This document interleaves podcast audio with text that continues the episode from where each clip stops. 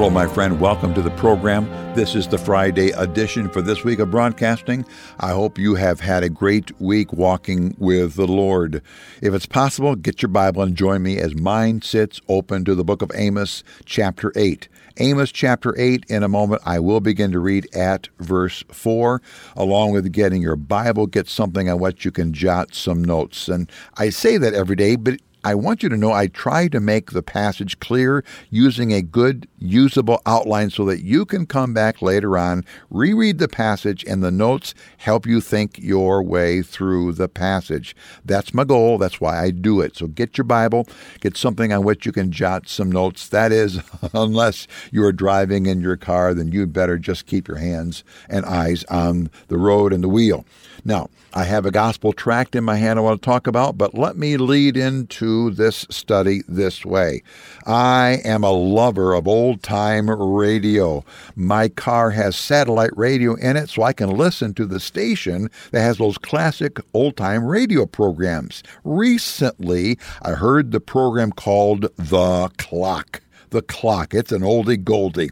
It was one of those suspenseful programs that ran every week back in the 1950s. Well, the Clock program always began with this phrase, which was spoken very slowly. The phrase was this It is later than you think. And the one that was saying those words even said that slower than I did. Now, I thought of that very statement as I was here studying in Amos chapter 8. The people of Israel at that time were living a fast and loose life in sin. They would not listen to God's word. They would not listen to God's preachers. And here in chapter 8, they're going to learn that it was later than they thought. Let me show you Get your Bible and join me, the book of Amos, chapter 8. Well, I mentioned the gospel tract in my hand. That word tract is spelled T R A C T.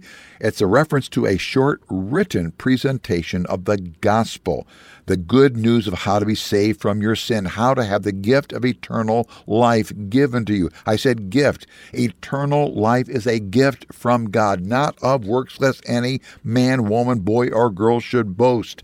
Oh, friend, you can be a youngster and be born again, be saved, have the new birth given to you. You can receive the gift as a child or as an older person. But unless a person is saved, they cannot go to heaven. That's why Jesus said, Except a man is born again, he cannot enter the kingdom of heaven. Well, the tract in my hand today is entitled A Would Be Suicide. A Would Be Suicide. What I love about this tract is that well, it opens sadly because a man, an adult man, is ready to commit suicide. He's going to a restaurant to have a last meal. He has his gun with him with which he's going to kill himself. But during eating that meal, he looks over to a 16 year old girl and she is doing something that just grabs his attention. He goes over and talks to her, and that day, rather than committing suicide, he commits his life to Christ. Now, you're going to have to get the tract to find out what that 16 year old girl did, but it's a powerful, powerful thing when teenagers and young people living godly lives can impact not only adults, but adults in traumatic moments of their life. Friend, people can be saved no matter what's happening in their life. Oh, please. At the end of the program, my announcer is going to give you three different ways by which you can give to us your name and your mailing address. Please do that. Contact us. Give us your name. Give us your mailing address. I want to send you a free sample packet containing over 40 gospel tracts, all the English gospel tracts we produce. I'll send them to you free of charge. This one, A Would Be Suicide. It's going to be in there. You're going to like it. Not only get the tracts, but then give them out that people might be saved. Amen? All right. If your Bible is open in front of you to Amos chapter 8, I begin at verse 4. Here is what the Bible says.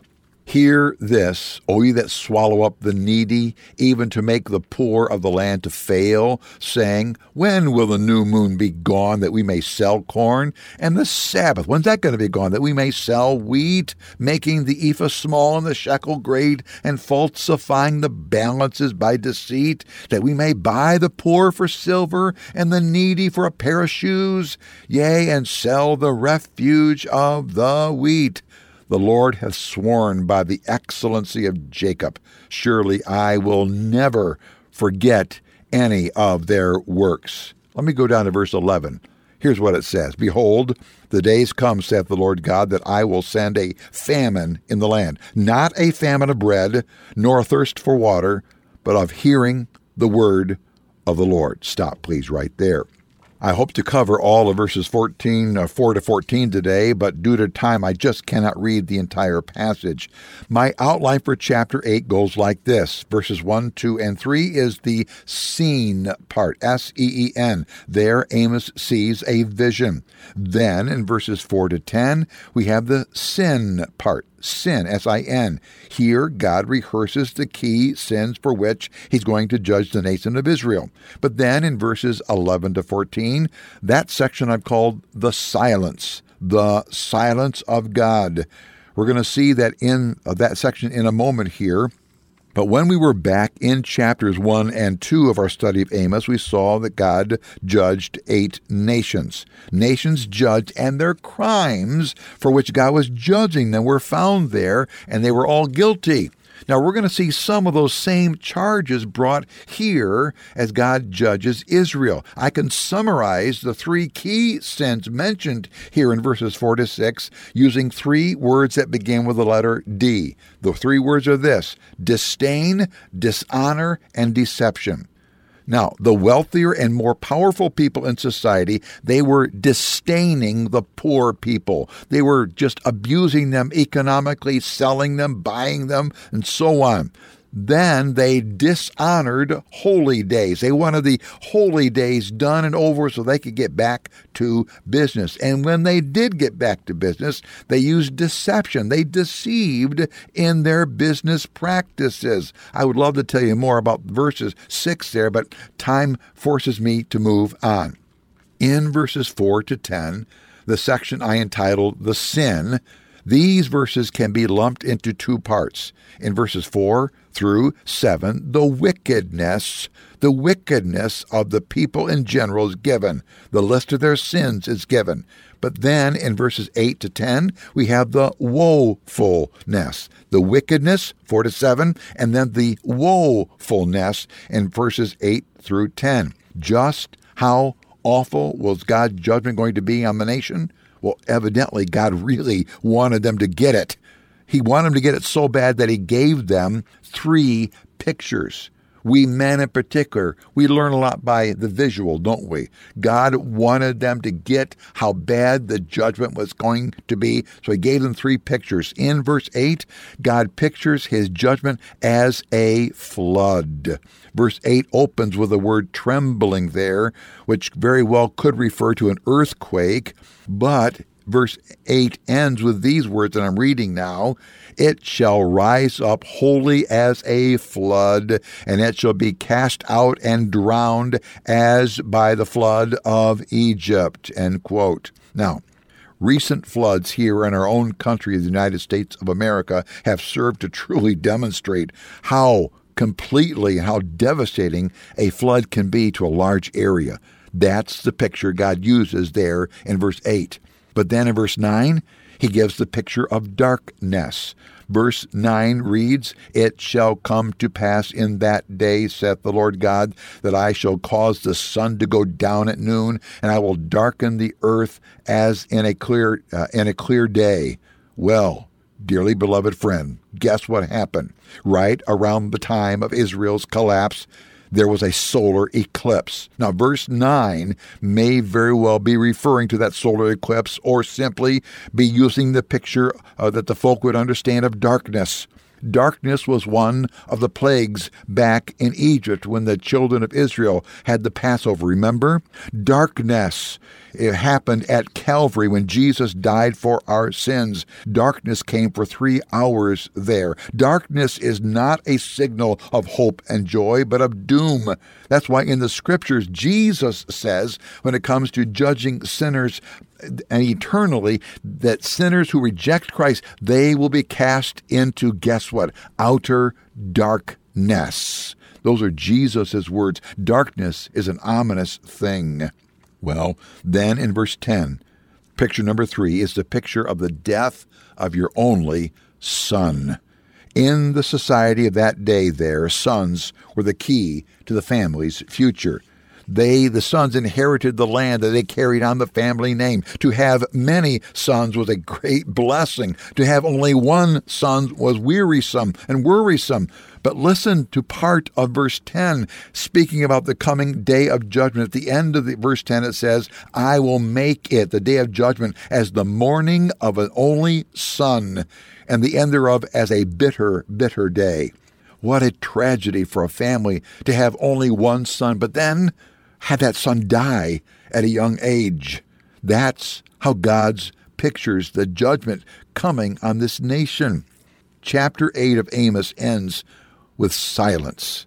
Silence. Verse 11 says that God was going to bring upon the nation a famine, not of food, not of water, but a famine of His word. There would be no more preaching, there'd be no more offering of repentance. The time for God's grace to be received was over and gone. I may return on Monday to the verse there at verse 11 through 14. But for today, would you please allow me to ask you some questions? Question number one is this Are you, friend, sinning away God's offer to repent of your sin and be saved from your sin and have the gift of eternal life? Are you sending that offer away? Are you postponing that day? You saying, I'll have plenty of time to do that. Now, perhaps question for you is this Do you think you're always going to have another opportunity to get saved? One of our gospel tracts is entitled This I Have Plenty of Time. It's a tract written about a gal named Mary, a true story, who, as a teenager, thought she had plenty of time to be saved. She heard the gospel. Her heart was pricked by the need for the gospel, for her to repent of her sin, but she had one more party to go through. She had one more party to enjoy, and that night she died. She didn't get saved. But, friend, she thought she had all kinds of time yet. Or, let me ask you, dear believer friend, do you think you can continue to postpone sharing the gospel with that dear friend, dear person that you care about so much? Do you feel you can postpone sharing with them the gospel for another time because, well, you'll have plenty of time? Oh, friend, we mess around with time. God is very careful about our time. We need to be. Don't postpone obeying the prompting of God in your life, the prompting to receive Christ as Savior, the prompting to receive Him today. Thank you for joining us today for Bible Tract Echoes, a ministry of Bible Tracts Incorporated. If you would like to receive a free sample packet of all of our tracts, you can contact us by calling 309 828 6888. That's 309 828 6888. Our mailing address is P.O. Box 188, Bloomington, Illinois 61702. A faster way to contact us is to go to our website at BibleTractsInc.org. That's BibleTractsInc.org. There you will find more information about our ministry and details on how you can support Bible Tracts Incorporated. Thanks for listening, and may the Lord richly bless you as you serve Him.